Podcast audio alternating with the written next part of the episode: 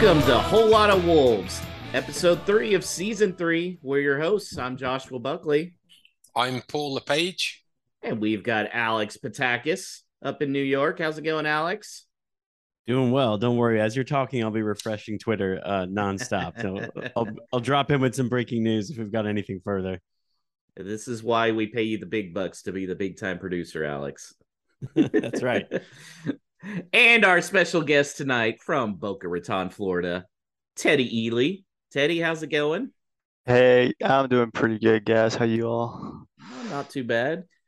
Not too bad. So, the tone of this podcast has likely changed in the last few hours.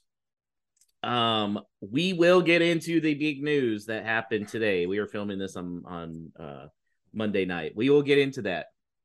We still do have to talk about the game, though. That is part of the podcast. So, bear with. We're going to talk about the nil nil draw against Fulham, and then we'll get into the um, you know, Panda Watch that's going on right now. So, nil nil against Fulham.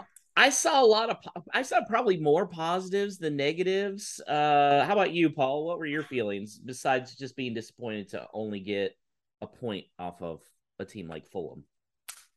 If I did lay down all those positives and negatives, then it would probably be 60-40 in favor that there were more positives than negatives to take away.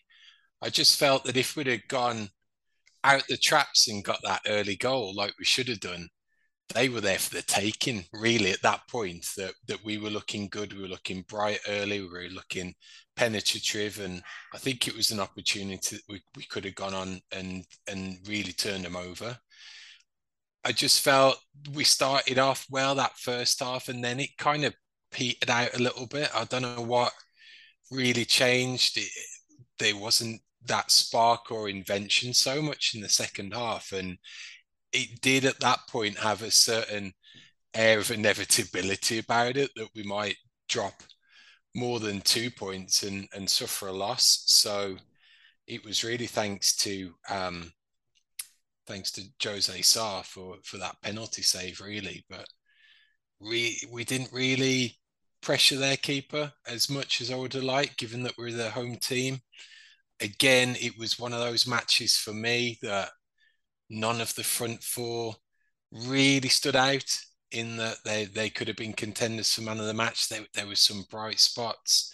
I think Gibbs White probably had the best chance to win the game in the second half. And it seemed to me like he checked his run for whatever reason, where if it had just carried on, he would have had a tap in. But as Aït-Nouri progressed towards the byline, all he was going to do was cut it back. So I don't think he had that major worry of potentially being offside. It it seemed to me like he stopped a little, and that's what caused him not to be in position to to put it away with an easy tap in. But for for the start of the season and and all of that, um, I'm a little disappointed we didn't get a win. I, I thought that would have steadied the nerves a little bit and straightened the course. But on the whole, we, we take a point and we, we we move on to the next one. How about you, Teddy? What were your thoughts overall? Um, pretty opposite to you guys. Actually, came out feeling pretty pretty negative um about that performance. I mean, you know, they worked on fourth the back all all preseason. I realized Jimenez is out, but I I, I couldn't draw too many positives for that. You know, Fulham were really not not, great at all. And as you said, the, the fluid front four. Eh, you know, you need you need to score goals to win games. We've been seeing this now, all of us here for you know three years in the Prem, and, eh, eh, and yeah, last year didn't happen. The year before that, and I, it just feels like it's going to be another season where you just where we just don't score enough goals. And I, mean, I realized some of the play, some of the you know passages were good, but it just wasn't wasn't enough for me. I felt like I felt like Johnny really really regressed at right back. Aït-Nouri obviously still making um, you know dumb dumb errors, and yeah, the front four just there was no cohesion at all. I thought, yeah, Gibbs White, you know, he arguably did the best of all front four, but I, honestly I still didn't think he did that much. Neto, uh, pretty much a wide open goal on his favored left foot and, and didn't shoot. Like I, I'm Yeah, I was pretty, I, you know, and then the Mitrovic penalty. I was, yeah, I came out thinking we were going to be scraping the bottom. You know, could be in a relegation battle this season, which I wasn't happy about. But I don't think I've ever heard the R word from you, Teddy. Uh, you just need to score goals, and it's like where like where are these goals coming from? Uh, like yeah. you know, we don't have Doherty chipped in with six. Like you know, we'll get Neves as like five maybe, and then you know up front, I I don't know who's, who's scoring. You know. Yeah. Yeah, I think that Neves one, uh, not the Neves, the Neto one, um, in particular was tough just because it was close to as open a goal as you can really get in this league, yeah. and it was almost like he just took that extra touch and it didn't work and and on his know, left foot like yeah yeah and dendoncker was a little late so i i'll say i shit on dendoncker constantly all right i thought he was one of the best players for wolves on the pitch um saturday i thought he actually was doing really good defensively because it seemed like fulham was trying to attack in the middle um, a lot, and he was doing a good job of bodying people off and everything. So I gotta give credit where credit's due. Dendoncker did well. Um, but as Teddy mentioned, the back four on on the backs on the outside, not looking so hot. Um, Paul, do you think this is just part of the transition moving from them playing wing back to left and right back, or is this a bigger issue? I think it's a little to do with the transition, and I think it's a little to do with Semedo being absent. I think bring Semedo back in at right back and put Johnny over on his the left where he's always looked more familiar. I think that could be uh, all the difference really. That may be sacrificing Aït-Nouri, but if he's out of form and making those mistakes, then maybe that's justified. And then that gives me a little bit more confidence that there is that solidity in the back line that you've got two dedicated fullbacks playing in their preferred position. And then I think it really is a case for the the formation then to kick in and prove its worth further up the field, potentially with those fullbacks adding adding the width that we're going to need. Um, I'm interested to see how it develops towards the close of the the transfer window. Um, potential new arrivals, Jimenez coming back to fitness. Do we go away from the 4 2 3 1 to a more 4 3 3, which again would, would place greater emphasis on the wing on the, the fullbacks to add the width, to have those midfielders dropping in, Neves to to effectively take that third centre back spot when we're attacking. So it's gonna be it's gonna be interesting. Something needs to something needs to trigger with this team. Uh, if it's the formation as it is now, or if it's the formation if it changes to a 4-3-3, I really think the absence of that central striker is is critical because those those players playing off him would do a lot more damage. I think if there's that focal point and moves could start with the ball heading into him first, and then the play can develop around him. It just what gets me with with this team and like Fulham's penalty on Saturday. It's and our team never seemed to be in those types of spots. We never seemed to have the opportunity to attack a defender or put them under pressure in the box where it matters. I, I generally can't remember the last time we got That's a penalty a like that. Probably Aït-Nouri's last season. Craig, I can't even remember when it was. That was it. That's the only time, and that only we only got that because it went to VAR. So if we've got those three or four players in the box, we, we've got to be causing more trouble either with getting shots off on target or drawing a foul. Teddy, in in regards to Aït-Nouri, I'm kind of thinking it might be he's reading his own press clipping some, and maybe his agent said, "Hey, you know, if you keep doing awesome, Man City could come for you this window." Do you think that's kind of playing into part of it? He's feeling some extra pressure as a young kid? Uh, yeah. I mean, again, he's just you know maybe 21. It's, you can see what happens with Ki-Jana Hoever right now at PSV. Like you know, he's getting dropped to their their B team. You know, obviously these kids are all over social media these days, but. I did have a costly error, but I feel like he's. I mean, he put in a great cross Gibbs White should have scored. You know, he's looked the better, the attacking fullbacks, and you know, last season we could see how he could defend. Although these first two games have been a little, little rough. I think I think he played a four at the back at Angers as well. So I, I think he'll get over the hump. Actually, I would, I'd almost prefer him and Semedo on on the wings. Um, I agree. I understand Johnny said, you know, was has played left back more in his career, but he was just getting toasted by Kebano the whole time. He was like a championship level winger, and you know, next weekend you're gonna have Son and Kulusevski coming at you. Um, yeah, it just makes me a little nervous about about that side. But Semedo did look good when he when he came on, so that's positive. Yeah, hopefully, hopefully Semedo's good. He's fit enough to uh, start. Look look solid when he was out there. Paul, do you um obviously he made the big save on the penalty, which was great. Uh, but do you think Jose Sa is kind of struggling a little bit with this transition to the back four?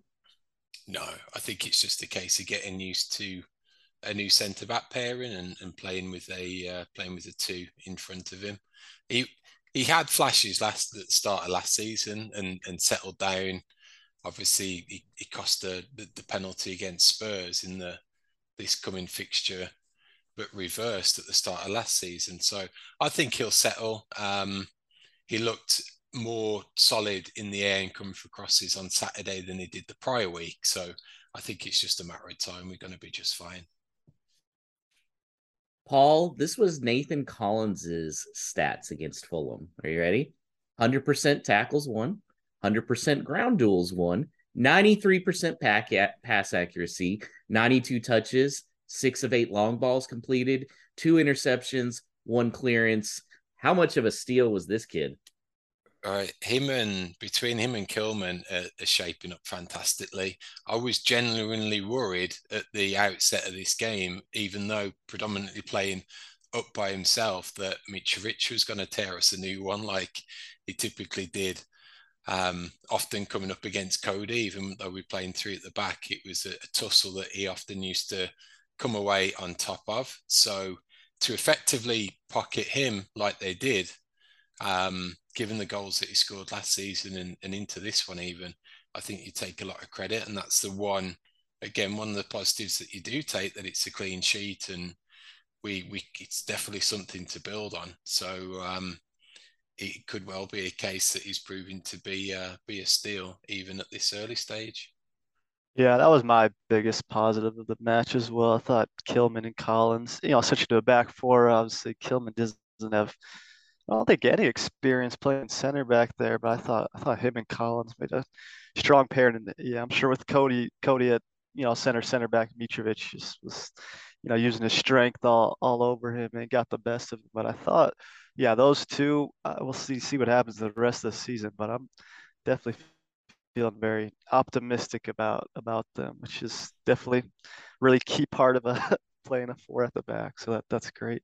We do forget how uh, inexperienced they are as well in terms of Premier League games. I know probably Kilman's racked up a good body of work at this point, and we still look at him as being a, a youngster or coming through the ranks, but he is 25, but he's starting to mature, which is great. And then you compare him with Collins, who's 21, and they look like for like. So if they've got that composure, they're able to form that partnership. It's um, it, it could really take us places. You know, sky could be the limit for them. You know, could be some tough spots this year, but those two together, yeah, you could be best best. What do we say? UK pairing. Uh, those mm-hmm. two, yeah. Yeah, and that's what I was gonna say. It is not out of the realm of possibility that we could be looking at two guys by the end of this season that are both worth at least 40 million pounds, maybe more. I don't, I don't, I think that's pretty fair for how they're playing right now, their age, um, you know, where they're from obviously plays into it as well with the price tag. Um, I'm super excited about Collins, man. He is, he, he was just a machine out there. And anytime you lose somebody like Cody, you you you do worry even though he wasn't the best defensively, you, you do worry that there may be some issues in the back. And I, I don't think I have those right now between Kilman and Collins. But this weekend's going to be a good test. You know, it's going against Kane and Son. So we shall see. Yeah. Um, Teddy, I saw you shaking your head when I was talking about Dendoncker. Um, so you seem to agree with what I was saying? Yeah, I thought he put in a really solid performance, and uh, you know we've criticized him a lot for his, defensive abilities, but I felt I know you had the, the stats up, Josh. I don't know what they had on Dendoncker, but I felt like he was winning more tackles uh, today and kind of leading the charge forward. We you know we know he's going to pass it sideways or backwards, kind of not not be the impetus of an attack. But I thought you know I don't know if we would be playing with the three in midfield or just playing a four-two-three-one. But yeah, I was really pleased with with his performance. Um, you know, covering a lot of ground as he always does. But yeah, as you said, finally adding a little bit of crunch to his game, which just helped lead some some fast breaks, which was nice. Paul, without getting into any of the you know incoming transfer news that we're going to talk about later. We've seen Gibbs White now two Premier League games uh, this season thoughts? Is he a keeper or should we be putting him on the market? Good question. He, for me, it's about value and maximizing that value. And is he at that point in his Wolves career that we're not going to get any more from him than than we will in the future? I'm really torn on on the body of 180 minutes. I'm thinking he's probably not down to be a starter, but having him off the bench would be huge. And what this what we've been missing is depth in a squad. But the issue with that is he's not going to settle for it by all accounts, and that he wants to be in the starting eleven. There's maybe a hang up over signing the contract extension because of playing time. So I think there's some decisions to make by the end of the month, definitely. And uh Paul, how'd you like uh Guedes' debut? It showed flashes, so I think that there, there's enough in there, and and there is enough of those moments to think that we've got a, a player on our hands, and potentially um, there was some aspects that to me looked a little bit more like a Jota than a Neto, which is good. So if we can get the right balance in those forward positions, I think he'll be a shoe in to start and can contribute with some goals. How about you, Teddy? What were your thoughts on him on Guedes? Yeah, I, I, feel like he was just trying to do a little too much and came out at a difficult part of the game where we were kind of lacking control. But uh, you know, you've seen what he's done at Valencia. This is a, a proven goal scorer, which again we haven't had more. You know, someone that scored more than ten goals a season, which I think just Guedes, Hwang, and and Jimenez. So that's yeah, I'm really excited to see him him on the wing with with Neto. Um, then yeah, going back to Gibbs White, I I'm right there with Paul. I'm torn. You know, I'd love seeing someone from the academy be a be a first team starter. You know, it's great for all the young kids li- living around there, but it's you know if the if the quoted 30 to 40 million pounds is anywhere in that range is accurate on a player who has you know hasn't done in the prem that's really tough to to pass. And you know that that is part of the role of an academy too is to to fund you know new new incoming signings. Um I, I, right now i think i would do it if if in fact when you do need to sell to buy players i think you know he has the most value out of anyone there. And uh, yeah that's that's a really tough decision though. So we'll see see what happens in two more weeks Alex, do you think we've given the listeners uh, enough blue balls? So now we need to talk about the real news. yeah, I think so. Let's let's brighten it up a little bit. Uh, so uh, when it came out earlier for for us in the morning in U.S. time, uh, you know, I always like to look at Talking Wolves uh, on Twitter because they do a great job as far as just bringing in they're compiling news that they're getting everywhere. They're not breaking the news; they're compiling it, which which I think is is needed. It keeps you from having to search everywhere on Twitter. And they said, "Up oh, one more meeting with Matheus Nunes," and I was like, "Oh, the first comment I saw in there, which I thought was great, was this guy's going to put a restraining order on us, which seemed about right. I mean, I don't know how often he can be put in the friend zone, but then it started coming out. Oh, okay, there's a deal with Sporting, which I wasn't really worried about. Okay, yeah, big deal. Um, it's big money. Um, they're saying 45 million euros plus 5 million add-on. That's a lot of money, but I wasn't concerned on that part of the deal. But now more and more people coming out, including big hitters, Percy, Liam Keen, uh, Fabrizio. They're all saying it looks good. They just have to convince them. Um, and now there's the report that Matthias Nunes is flying into Wolverhampton tomorrow for medical. Uh, Paul, I, I feel like you're going to be great for this because I'm a, I'm a later Wolves follower, so um, I started following that last season in the championship, so I didn't really understand the importance of Neves when he signed with the club. I feel like this is a very similar type deal. But you're just glowing right now, Paul. it's like that. It it feels uh, a little too good to be true that it's the old adage of until he's holding the shirt up, I don't believe it. But it seems enough forward momentum to to know that it's happening. And it to, to me, if if there's been one player uh, of this generation, of this iteration of the Wolves to encompass the project, it's been Neves. This guy potentially takes it up a notch. So add those two together, if everything sticks and, and we progress, then it could be a, a, real defining moment in, in where this team goes.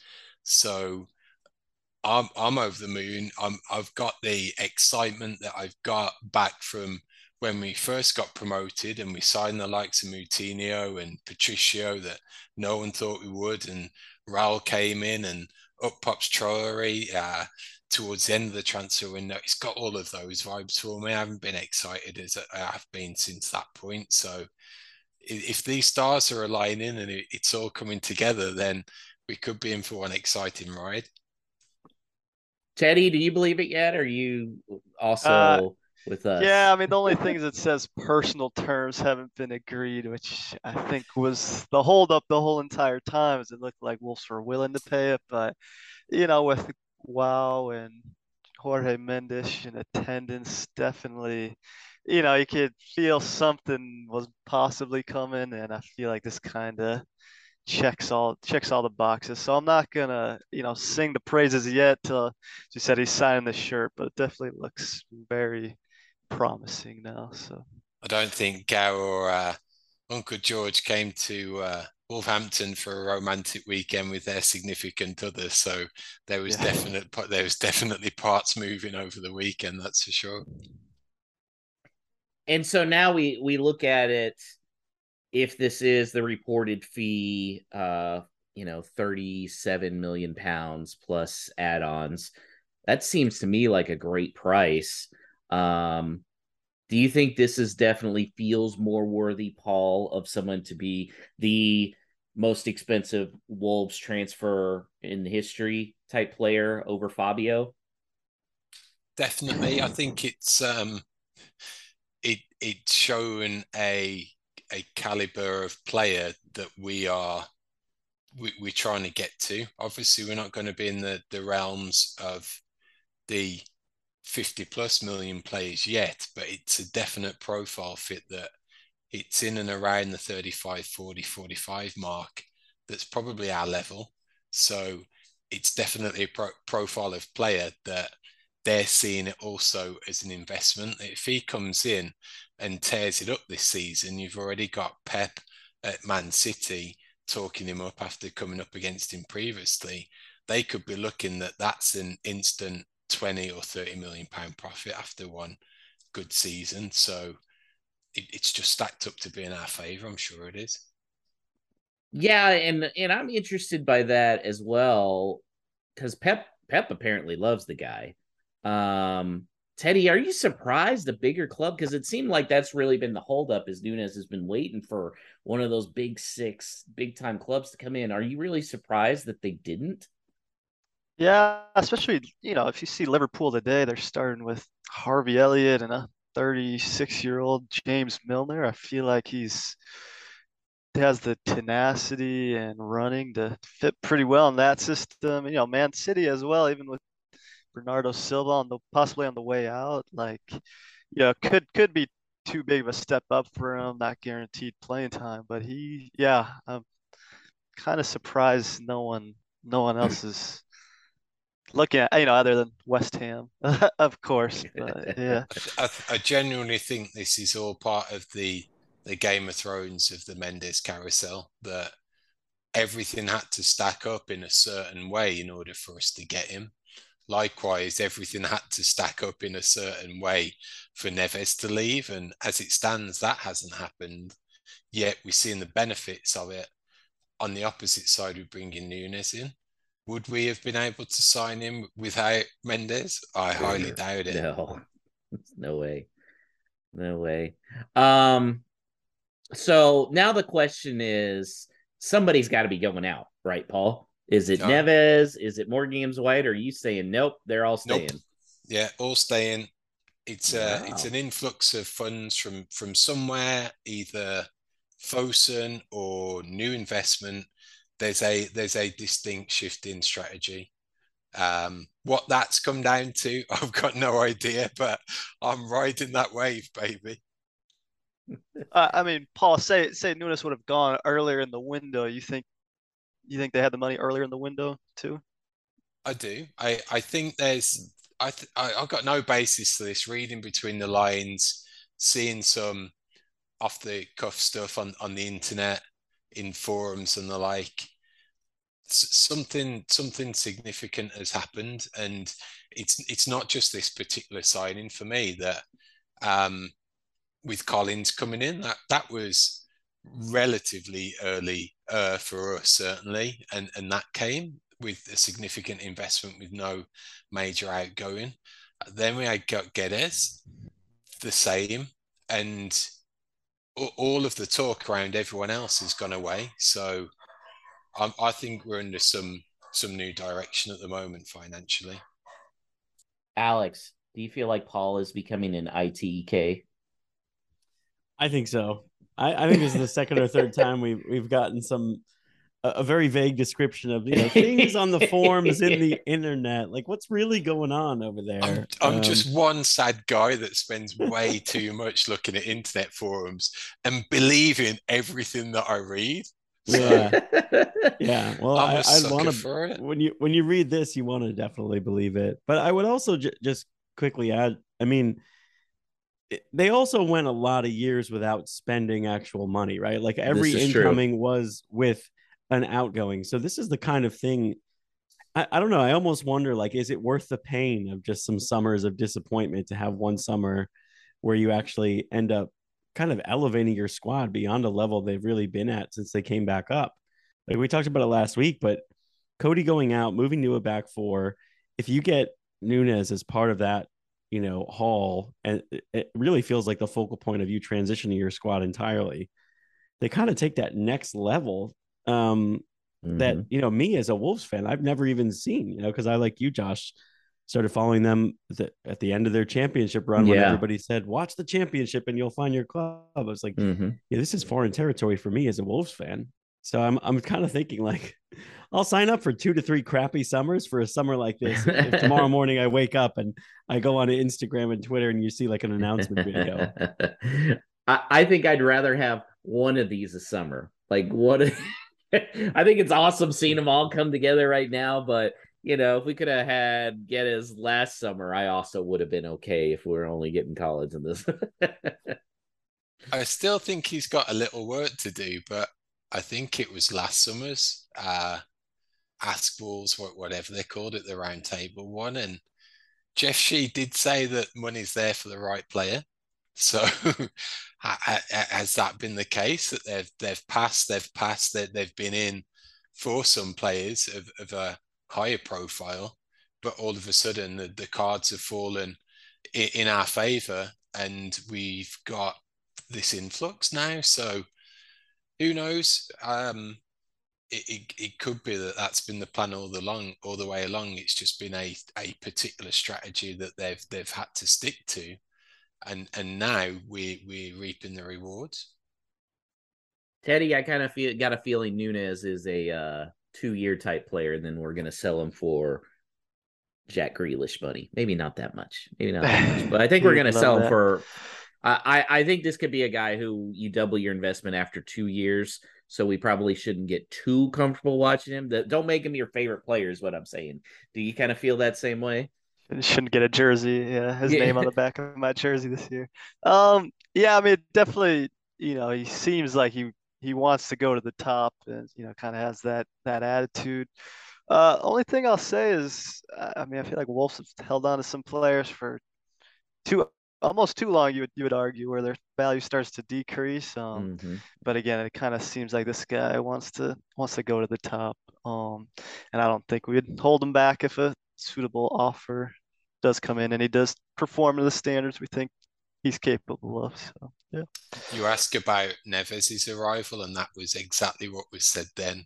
That yeah, he's he's coming exactly, in. Exactly. Yeah. He'll do two two or three years maybe if we're looking. He'll be on to pastures new, having uh, adjusted to the league and and and kicked on. It's a it's a stepping stone for his career and similarly a, a, little different but Moutinho as well that he's coming in for the swan song of his career and and look at him contract extension uh, another year now apparently loves Wolverhampton family man very settled and, and happy to do that. So who knows? It, it could be a, a fleeting romance. It could be a, a long-term commitment yeah, I mean, where would you rather be, London or Wolverhampton?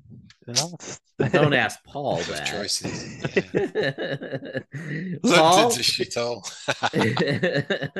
Paul, I know your your um your policy for kits is you prefer it to be uh four letters or less and only one digit. Um, if Nunes comes in with six, I mean that's a no brainer for you, right? Yeah, yeah, no, I think you've convinced me. It'll be the new away jersey with Nunes six on the back. There you go. What if it's double digits? Are you still going to pony up that extra money for the extra number? I think so. Yeah. Ooh, it's going towards that. that. new transfer kitty for the next tra- yeah, Paul, that's coming. Paul investing. I like One it. One more pound up. Yeah.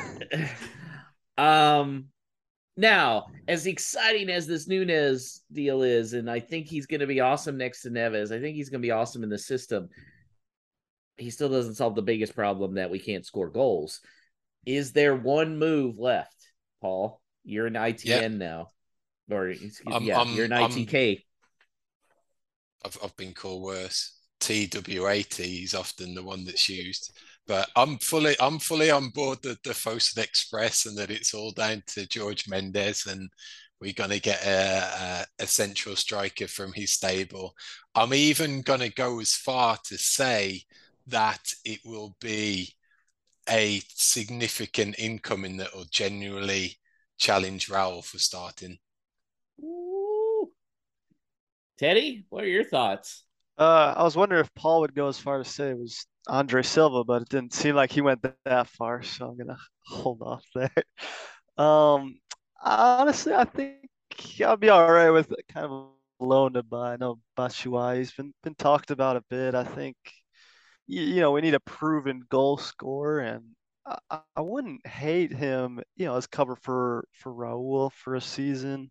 Um, I don't think we need you know, that big Gonzalo Ramos or or Andre Silva this year to be competitive. Um, yeah, but I, I still think we do need a striker to, uh, you know, be in the top half this season. I'm thinking like Paul that I'd rather bring in one of those guys that can push Raul. Um, and the reason is because you know Fabio Silva scored again. I don't think he's coming back to Wolves. I, I really don't.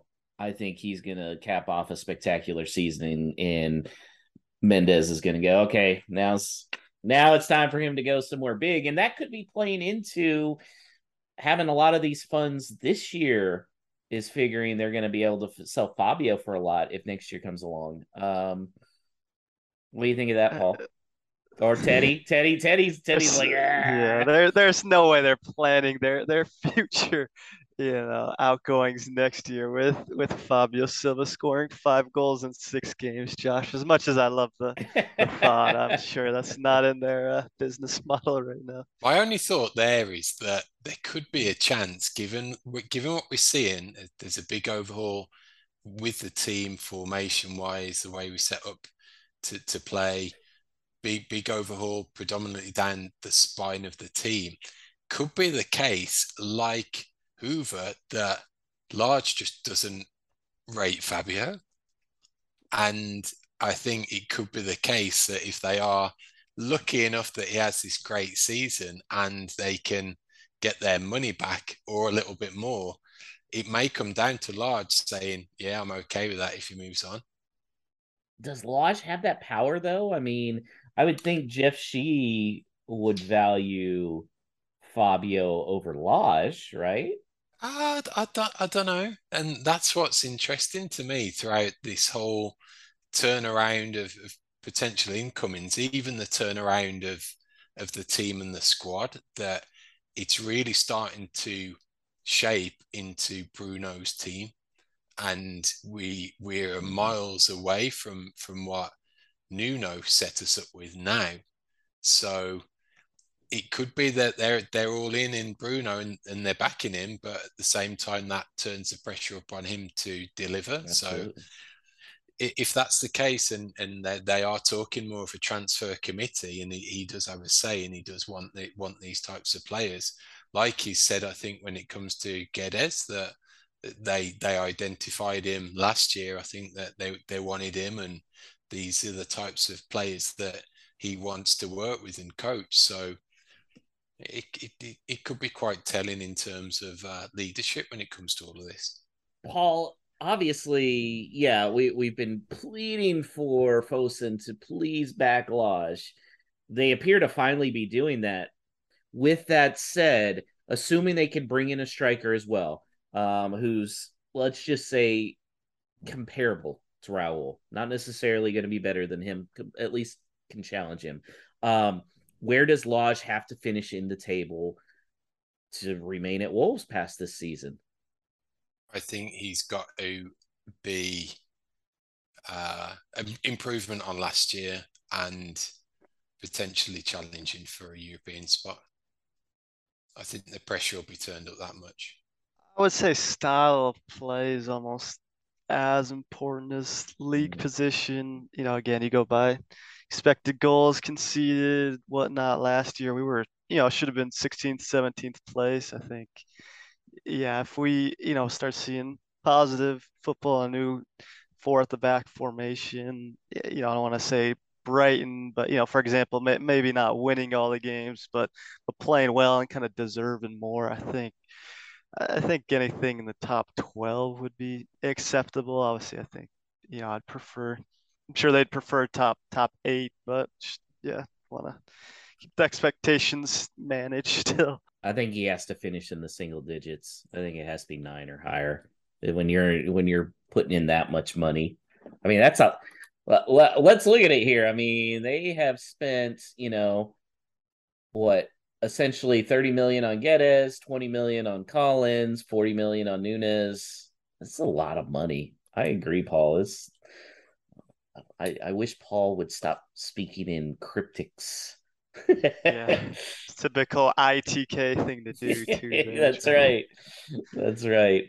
Um, before we move on from Nunes to some of the other stuff, um, do you think the World Cup is also having effect on this? Because now we could be looking at a Neves Nunes um, midfield, which has to get the Portugal people excited because that could be you know, obviously there's a lot of competition there with Palhinha, with Moutinho as well, with Sanches. But do you feel like maybe some of the Team Portugal people are also pushing Nunes like, hey, this can help you with the World Cup because you're gonna establish this relationship with Neves out there? Uh, yeah, I definitely think competing in a higher league is is favorable for him. Yeah, I think we've seen even still Joao Moutinho still kind kind of been playing there and I, want to say their center midfield pairing right now is ne- is it Neves, Bernardo Silva, and they just have so much depth. That's stupid. Yeah, but yeah, again, obviously in a, in a higher league, I think they'd all be, you know, pretty thrilled if Nunes, uh, you know, proves his worth and gets a spot. I could definitely see him, you know, if he starts well in the Premier League, uh, right now, I could could see him starting for Portugal. He's that that good. Paul, who give me some names on a striker that you'd want in? Because I'm assuming you don't want, you know, somebody just on loan.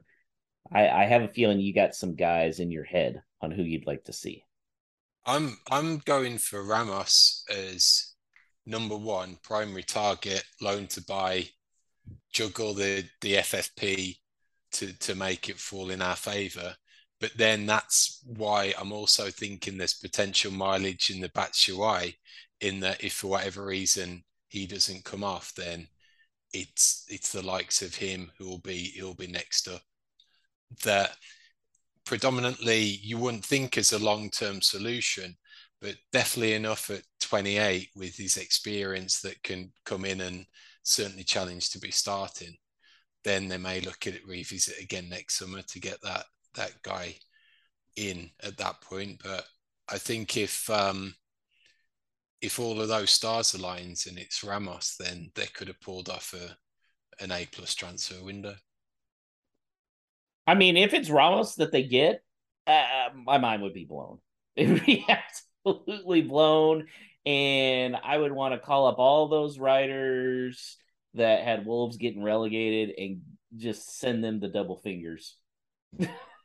How about you, Teddy? Is Batshuayi? I, I I know you mentioned him earlier. Is that your guy that you're kind of targeting that you'd uh, like, uh, or yeah, yeah. Again, Ramos is just you know I think he's pretty young again. You know, obviously a little more experienced than than Silva, but I just feel like having someone with experience and in the Premier League, and and again, I think Fabio will come back next summer, a new player. I think I think we just need someone as as a stopgap for this year, and I think there's no better player that really fits the bill that's available. So I'd be really pleased with with him. Yeah. I would still like Brereton Diaz. How about you, Alex? Who's your dream striker? I mean, if you go by what the ITK over there on my uh, screen is saying, and, and Ramos could could be in play, I think that's the dream. Like I'm going to shoot right. high for a player who's not yet in his prime, and and if money is no issue, but I, I think it feels too good to be true that he could still be on the table if we wake up, you know, the next day or two and and the Nunes deal goes through.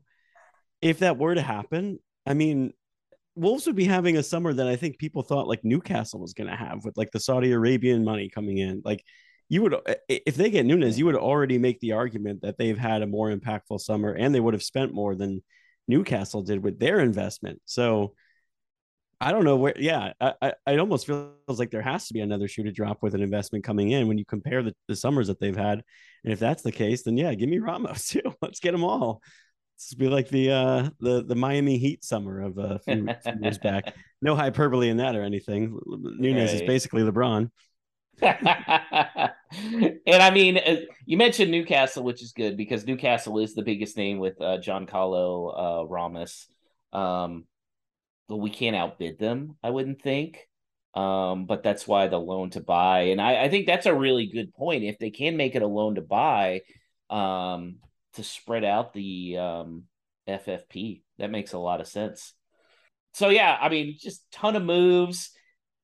Like you guys were saying, we kind of saw some something was happening with Mendes at the game, with uh, you know the Fosun CEO Gill at the game and I think it's very interesting. He's been to two games now this year, and he had only been to like three or four all of the years prior. Um, ITK, what what do you think with that? Yeah, I think it's uh, it's funny. It just it, it makes you laugh that all of a sudden you get that first home game and there's people with uh, zoom lenses on the cameras focusing in on the director's box and trying to pick out these guys who could be a potential sign in and there's potential investors pictured. So it was just just a crazy crazy weekend of, of stuff happening and rumors and conjecture and, and all of that. It was great. I bloody love it. Was it the same man that was in the tree uh, for for Guedes?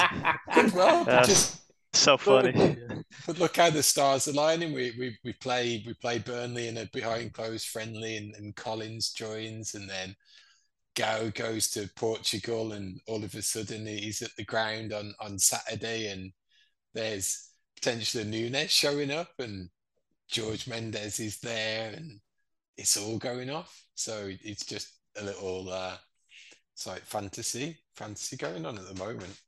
I think COVID in China has actually been, you know, pretty tough to to get out of the country. Investments yeah. definitely been uh, limited there. So I th- I think the biggest reason he hasn't come out is is strictly COVID related. You know, he still says he watches the games, you know, at 3 a.m. or or whatever. So uh, yeah, I think I think there definitely was a reason he came out this this time. Um, but I don't. I think before was more COVID related than than anything. Just want to send on no, go bring it on. Nunes. I don't, I don't think we really. I don't think we really talked about him at all, but I'm sure Paul agrees. You know, the one thing we've been crying about for two two to three years now is kind of a uh, dynamic center midfielder that can, you know, progress the ball by by dribbling and yeah, just you know, Neves is an unbelievable passer, but you know, just things have felt too stale at times with him, Dendoncker, Moutinho, and, and uh, yeah, this player is exactly what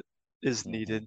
Um, you know, if, if you see, we were talking about drawn fouls before. He, he ranked in you know top 90 percentile of drawn fouls, top 90 percentile of you know progressing with dribbles, can still pass. You've seen his shooting like this. I'm so excited to finally watch watch the game this this weekend if if he plays like this. Yeah, he's he's gonna be incredible, I think, and completely change the style of play. So um, there was a there's a great um Twitter follow uh follower who does a lot of analytics work and analysis, and that's Dan Butler. And he put together a recruitment plan over the summer about key positions and where we could fill. And Nunes was number one for that midfield position, but he writes it in a way that there was never any chance that we would get him. His his stats are what he drilled down on were all in the top percentile on, on the face of it. You wouldn't even dream that would be in contention.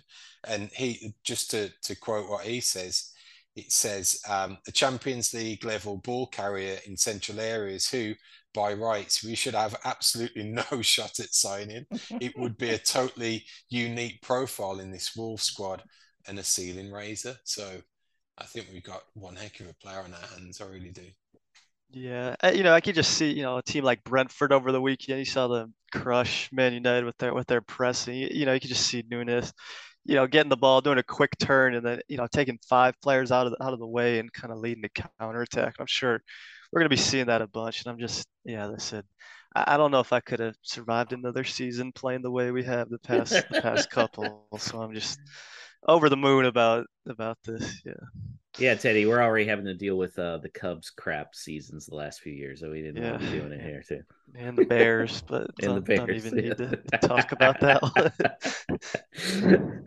one. um Paul, you've you've been around Wolverhampton, you've been around the area. Do you think Wolves are going to try and lock it down to limit the tree videos, or are they going to play into it and just let let it let it run?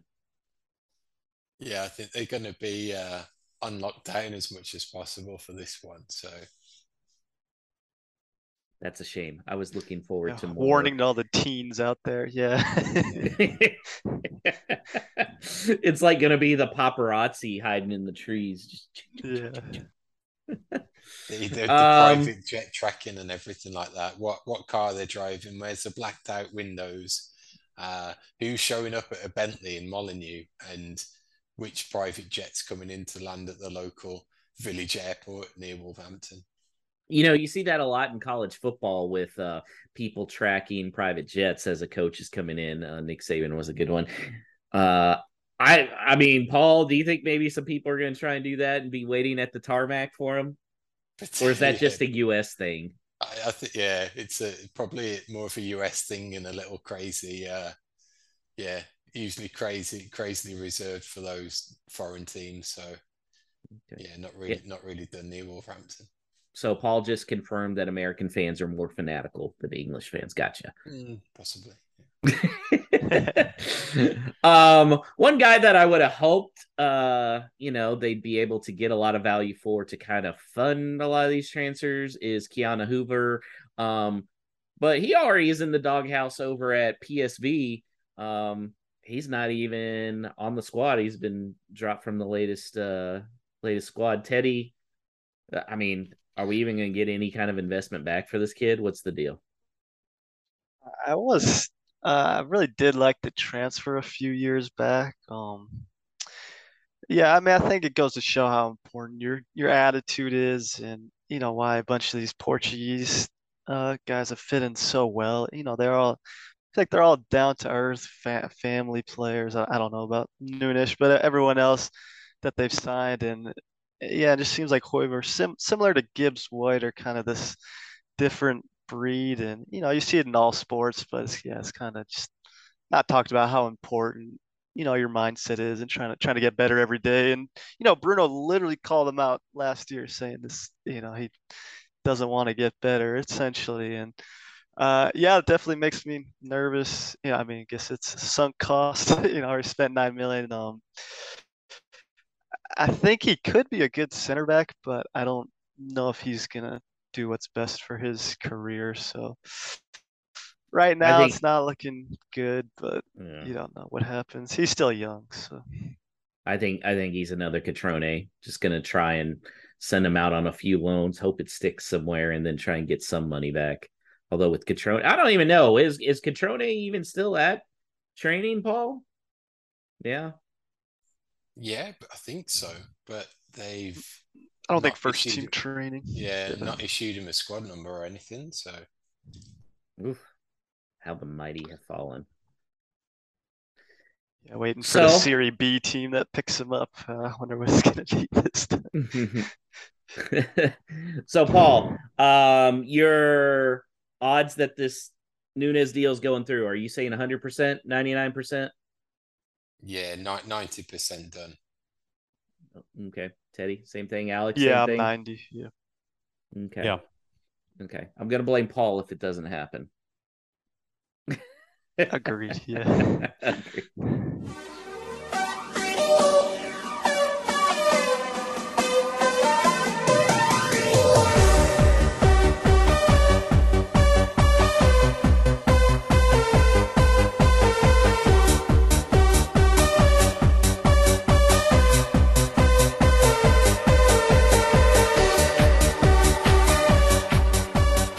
Joining us now to preview Saturday's showdown between Spurs and Wolves is Andrew Stetka from the Tottenham Depot podcast.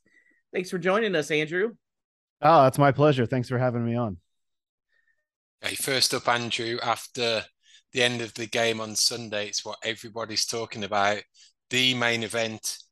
Who's going to win in an arm wrestle between Thomas Tuchel and Antonio Conte?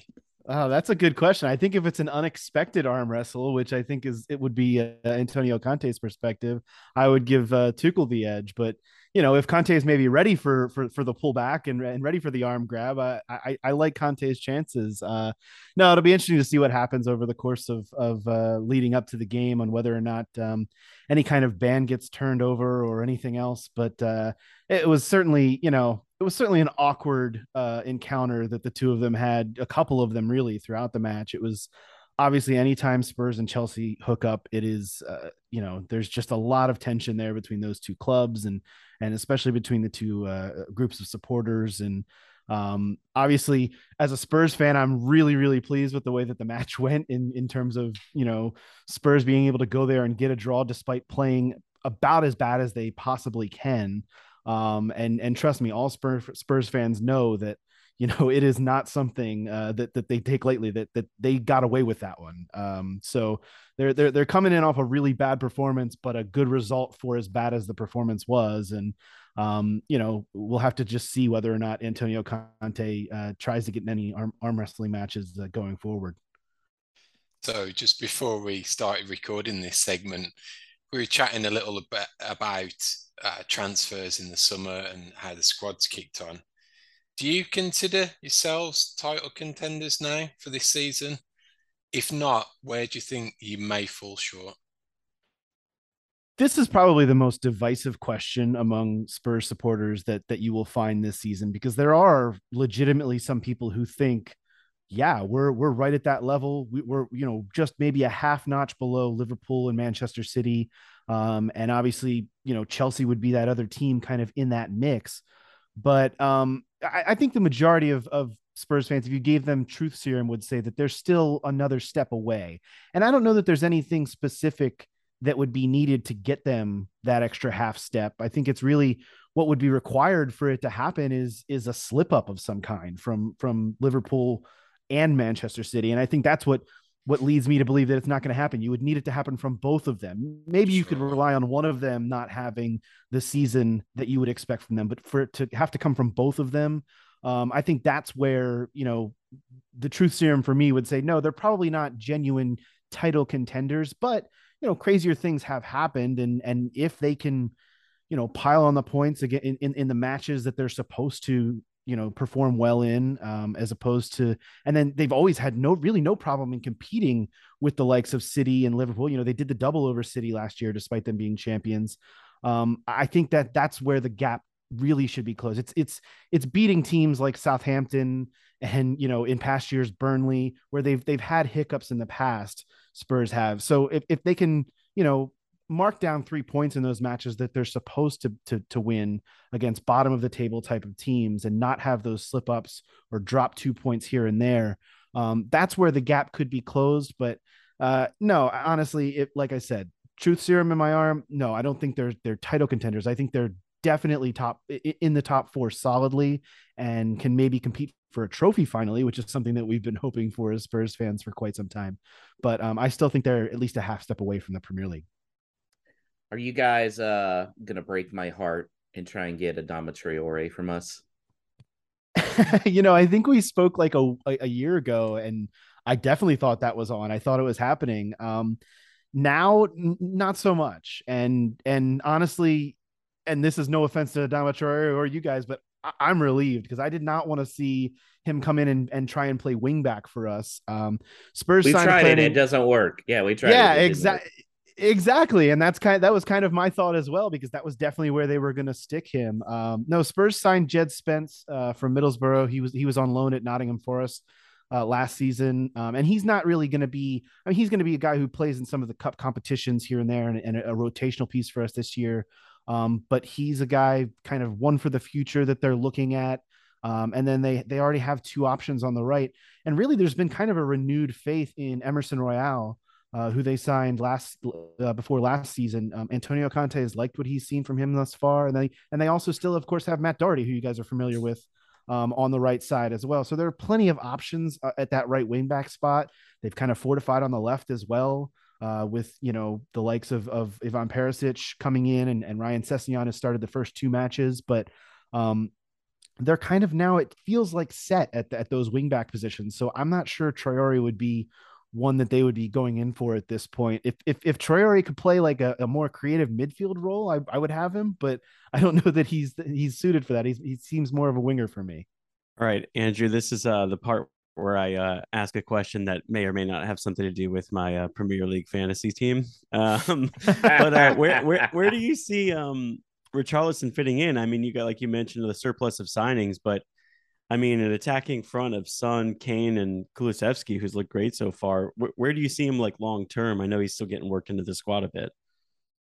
I, I got to tell you, Richarlison was a signing that even though they spent a great deal of money for him, it's such an important signing for Spurs because for so many years they have not had someone to properly rotate in their front line. And now they have a fourth player, similar to what Liverpool have been able to do over the past few years when they had Firmino and, and Mane and Salah. Well, they brought they've brought in other players, Jota, who, who you guys are really familiar with. They brought in Diaz.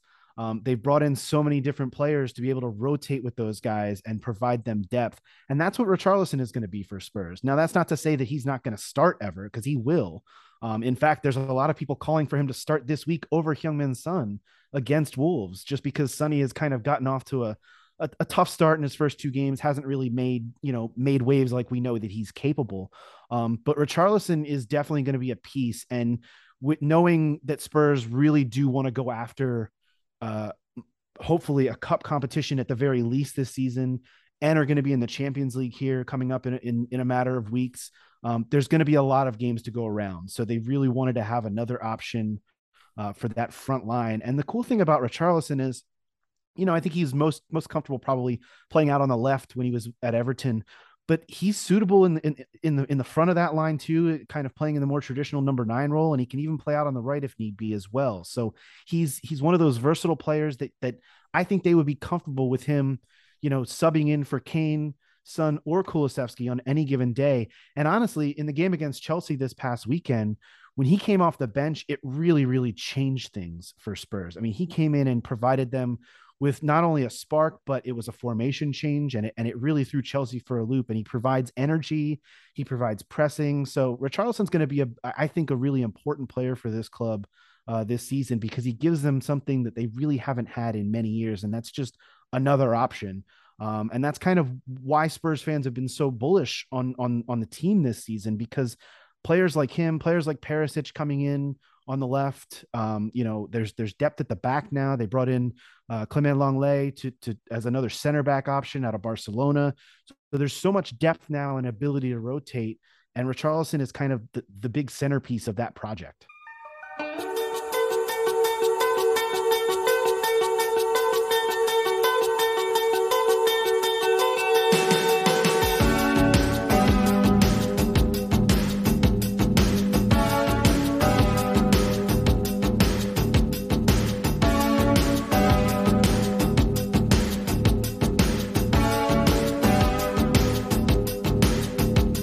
Thanks to Andrew from Tottenham Depot Podcast for giving us a little rundown on Spurs for this weekend. So the kickoff is at 7:30 a.m. Eastern. Gonna be a gonna be a little early for us um, this week, but obviously with how exciting things are on the field, Nunes is not going to be an impact player if he comes in in time to make the squad. How do you think, Paul? We're going to line up and fix this scoring issue. I was really troubled from from what Andrew was saying because I didn't understand the words uh, depth or rotation that he was or scoring. About. Scoring it was it was totally alien and, and foreign to me. So hopefully we're seeing some change in in those regards. But I think it's going to be a heck of a tough game, and uh, I think it would be a tremendous result if we uh, don't get beat. How about you, Teddy?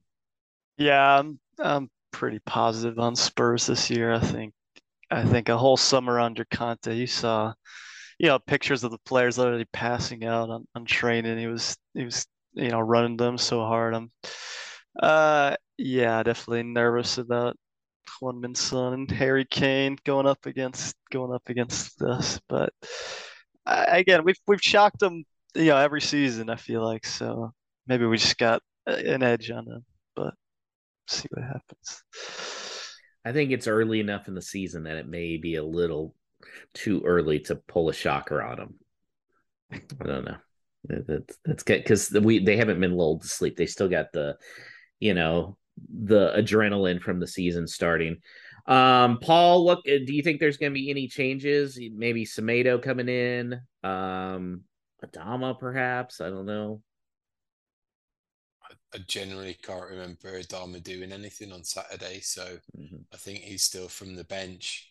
Uh, Guedes potentially. Um, For uh, Yeah, yeah, possibly. I'm I'm not totally sold on him down the centre, um, but I think it, it, it could well be worth a try. Uh, if it, if we've got no change up until that point in terms of squad or incomings. Uh, I think he's potentially the one that's that's likely uh, on the hook. I'm just I, would be uh, I'd be a little worried taking that formation uh, away to Spurs though. I think there's there's an opportunity that they could steamroll straight through if we're going in there with, with four attackers, however they line up. Um, I'm not sure how they could do it, but I'd rather try and solidify it with an extra midfielder and go four three three. Um, if Semedo is 80% fit, do you start him knowing that he'd be going against uh, Son most of the game? Teddy? No, I mean you saw how important. He, he, I think he's maybe the most underrated player on this team. You see, you seen how important he is, and when he went down injured, the end of last year, you know, every started conceding to everybody. If he's, yeah, I just want to make sure he's hundred percent fit. No, mm-hmm. you know, realistically, we would probably lose the game. No, no point of waste. You know, potentially injuring his hamstring as well, which is you know is notorious to re-injure. You know, I, I think this guy's just very important to us this season. I don't don't want to risk it. How about you, Paul? It's a tricky one. I think you got to. Uh, you've potentially got to start with your, your, your best eleven, especially going away from home for a team of the caliber of um, of Spurs. But it, it's a big ask to come in after not playing any competitive minutes over pre-season. He still probably needs to to build up that time off the bench. Mm-hmm. Well, so let's let's talk scores then. Um, Alex, I'll start with you. What's your score prediction? Uh, one one nil to Spurs. I, I I trust Lage actually tactically to limit the damage. I wouldn't even be that shocked if it's funny because Coady just left, but if Boly came in and they went back to a back three for this game, um, which I wouldn't hate, you know, giving the fullbacks uh, turning them back to wingbacks and giving them mm-hmm. some help, and that would also probably ease the extra week or so of Semedo not playing. So I think that it's damage limitation, but I, I still don't see goals. So I'll go one nil Spurs. That's a great point about the back five. Teddy? Uh yeah, I think Spurs will win three three one. Um they just looking like a really good good team this season. So see what happens. Paul? the, the negative in me and the uh, the head says that it's uh, potentially going to be a loss, but um, but full of the joys of Nunes, so I'm going for that that draw. I think we're going to get a one-all draw. One-all draw. Okay, I'm going to say I'm going to say two nil Spurs. They haven't proven they can score. Yeah you know, I think uh, they'll get a late goal. Um, I do like Alex's back five though. I think I could actually see that.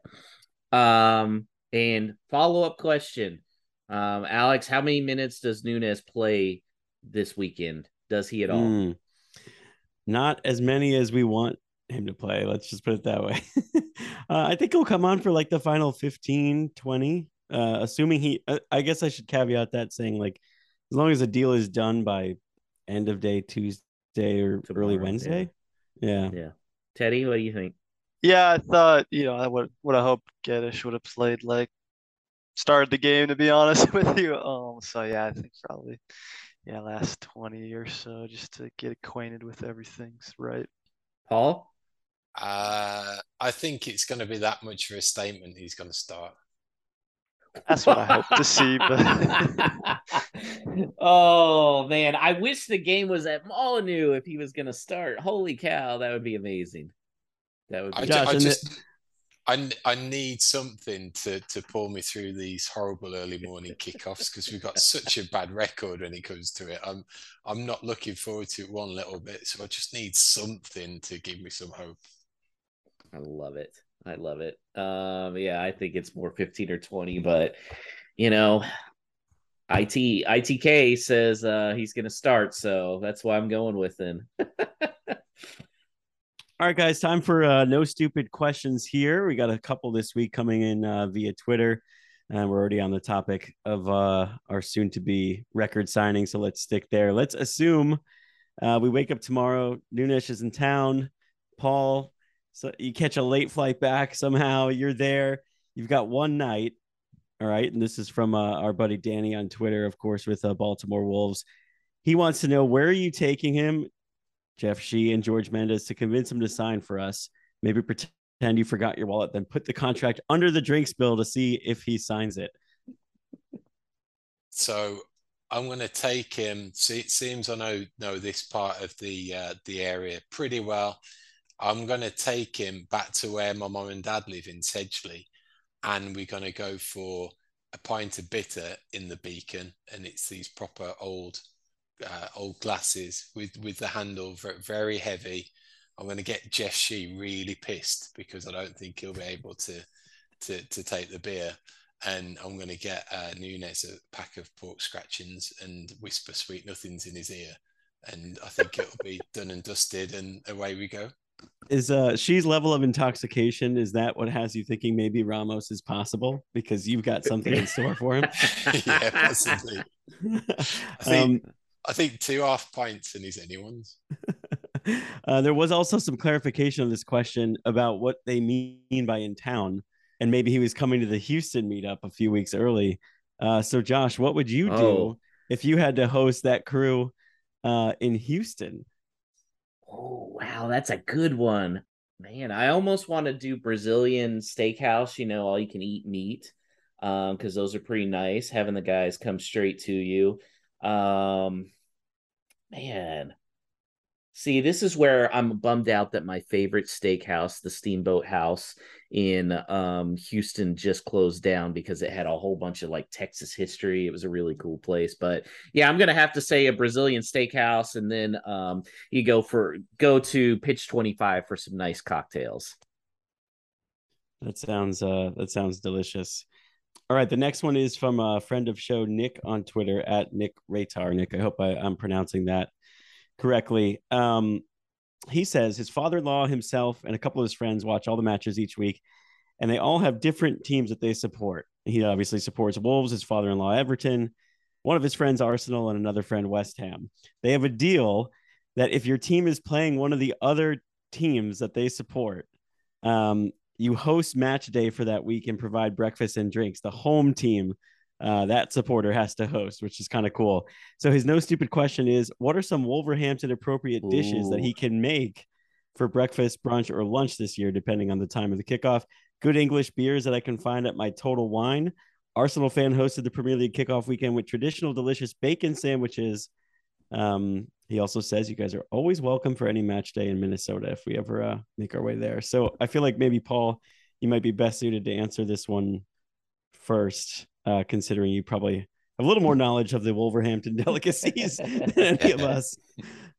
I think the uh, the friend who got off to to a good start with bacon sandwiches was, was on to a winner. Um, but it has to it has to be a particular cut of bacon as well. So I think it's uh, is it back bacon? Yeah, back bacon. That's the more one that's favoured uh, favoured in England. Um, I would say one that you could possibly put together. It's it's more of a snack food in general, but you can have it as a uh, as a breakfast dish would be a sausage roll. And my my wife can pull off one with a one of the variations of a Jimmy Dean sausage, and then it's in pastry. So I think you could you could come up with some of those um, and make that more of a more of a breakfast dish if you dip it in ketchup and you can you can do it that way. Um why has jennifer not made this for me paul? I know i think it needs to be uh it, it could rival a scotch egg so that that would be another one that you could you could get away with as well that you can it's a little bit more tricky to make but a, a scotch egg could definitely come um a, a scotch egg could definitely come into it as far as um more of a breakfast delicacy goes. Um, but yeah, we we kind of um, we kind of struggle in terms of our kickoff being around breakfast time because when it's in the UK, it's more late afternoon into the evening, so it more turns into like bre- uh, more dinner food. Um, the tra- like a, a traditional match day dish, if you could possibly make it into uh, a breakfast meal, would be combining stuff into a pie with a crust on. So if you were able to make a breakfast pie, then that would be really traditional in terms of a, a 3 p.m. kickoff down the walls. Um, beers that you might be able to get a, a total wine. Um, I would probably go for um, some brew dogs if you could get them. They're they're taking off quite a lot. They're, they've they've gone pretty big in the UK in terms of their own breweries and their own pubs. I hmm. think they've even opened one up in Vegas, or they're about mm. to. So uh, I'd go with some brew dogs. By the way, Paul, going back to the last stupid question, uh, I I totally screwed the pooch. It had to be Killen's barbecue that we have to take Nunes, right? Yeah, when when in Texas, I think it's got to be. Yeah, barbecue. that's like a three hour wait to get in there. Um, so you know we'd have to be slipping some some Benjamins in to to get to the front of the line there. But um, yeah, it's boy Scotch eggs. I, since I've discovered them, I am I'm all about the Scotch eggs. So bring those on. There you go. Well, we could get into more uh, lunch and dinner foods next year when the Wolves are kicking off at uh, 2 p.m. your time in the Champions League on Tuesday nights. Hey, um, I love it. Do you think you just volunteered Jennifer for the, um, uh, you know, the October meetup here in Houston that she's going to be making uh, these it, it, um, yeah, it could it could turn into a little bit of potluck depending on where we go. So uh, like the it. the numbers are looking that huge. You might have to tailgate outside before going into the the pub even. So uh, you know, my wife my wife's case. Korean. My wife's Korean, so she could uh, bring some kimchi in honor of uh, Hwang. Yeah, so, yeah. I'm, I'm I'm running out of English dishes based on English players because I can't even count Max Kilman really. So yeah, we if we Morgan have to get Gibbs some... White stay. It could be the Morgan Gibbs White sausage roll. Yeah, well, we we definitely have to get some Portuguese food too. That's that's a must. Absolutely. All right. Uh, final no stupid question this week. Uh, Stu from the Wolves fan cast wants to know, knowing that England in 30 degree heat, 30 degrees Celsius, is the equivalent of 50 degrees in every other country. How was Uncle George casually wearing a full suit on Saturday and still looking so suave? I just think because he's cool as fuck and he's got ice running through his veins with all of that heavy negotiation, that man's just a machine. He doesn't sweat. Sweat's a sign of weakness. I mean, is the inside of the jacket has money sewn in because the money might be a cooling factor of this. I've never actually worn a suit of money, but I imagine he has plenty. So, you know, that could be something we're not considering. Also, here in Houston, it gets a lot hotter than that. We see a lot of people in full suits. So, Teddy, what are your what are your thoughts About um, that? Yeah, I think he follows the same workout routine as Ronaldo. So I think he, uh, yeah, this heat isn't actually that much for him. So I mean, Ronaldo's doing a lot of running uh, away from Manchester United right now. So yeah, that's, that's definitely a good workout. nice. Here, that's I'm it for uh, for no stupid questions for us. Again, you can always submit your questions. Anything Wolves related, match day experience, pretty much everything is uh fair game. Fashion choices of super agents, uh hairstyles of players that we hope are in the FIFA update uh for FIFA 23. you name it. Uh just get in touch with us on Twitter at uh WLW pod. And of course, you could always shoot us an email, uh, hello at whole lot of wolves dot com is where you can do so. So thanks for those who did and keep them coming. So before we wrap, and it was just mentioned about the big TexFest meetup in October for the West Ham game when we're at home. We talked a little last week about the uh, the agenda and the, the venues that we'll be frequenting over the course of that weekend. That is now formalizing, and we have a dedicated agenda and registration page on the Houston Wolves website. So we're already in the double digits of people that have registered to come. So they are all out of towners. So I think we, we are in for a really good turnout of folk that's coming in from different parts of the country. We really hope that is you as well. So head to www.houstonwolves.com forward slash meet dash ups forward slash TexFest 2022. On there, you just add your contact details, which of the events that you plan to come along to. If you can do that nice and early, then it does help us a great deal in terms of scheduling and giving venues an idea of anticipated numbers. So we definitely hope to see as many of you as possible in October. And I am a platinum Uber driver, so I'm willing to pick up from the airport. Are you going to be able I, to come, Alex? I have I have a flight booked on points so that I, it's like yes. flexible.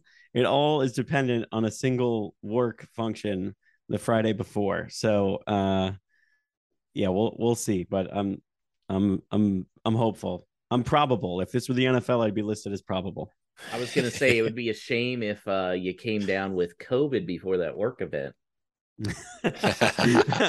Which is totally plausible because everyone I know that goes to a big work event ends up coming home with COVID. Yeah, so. right. awesome.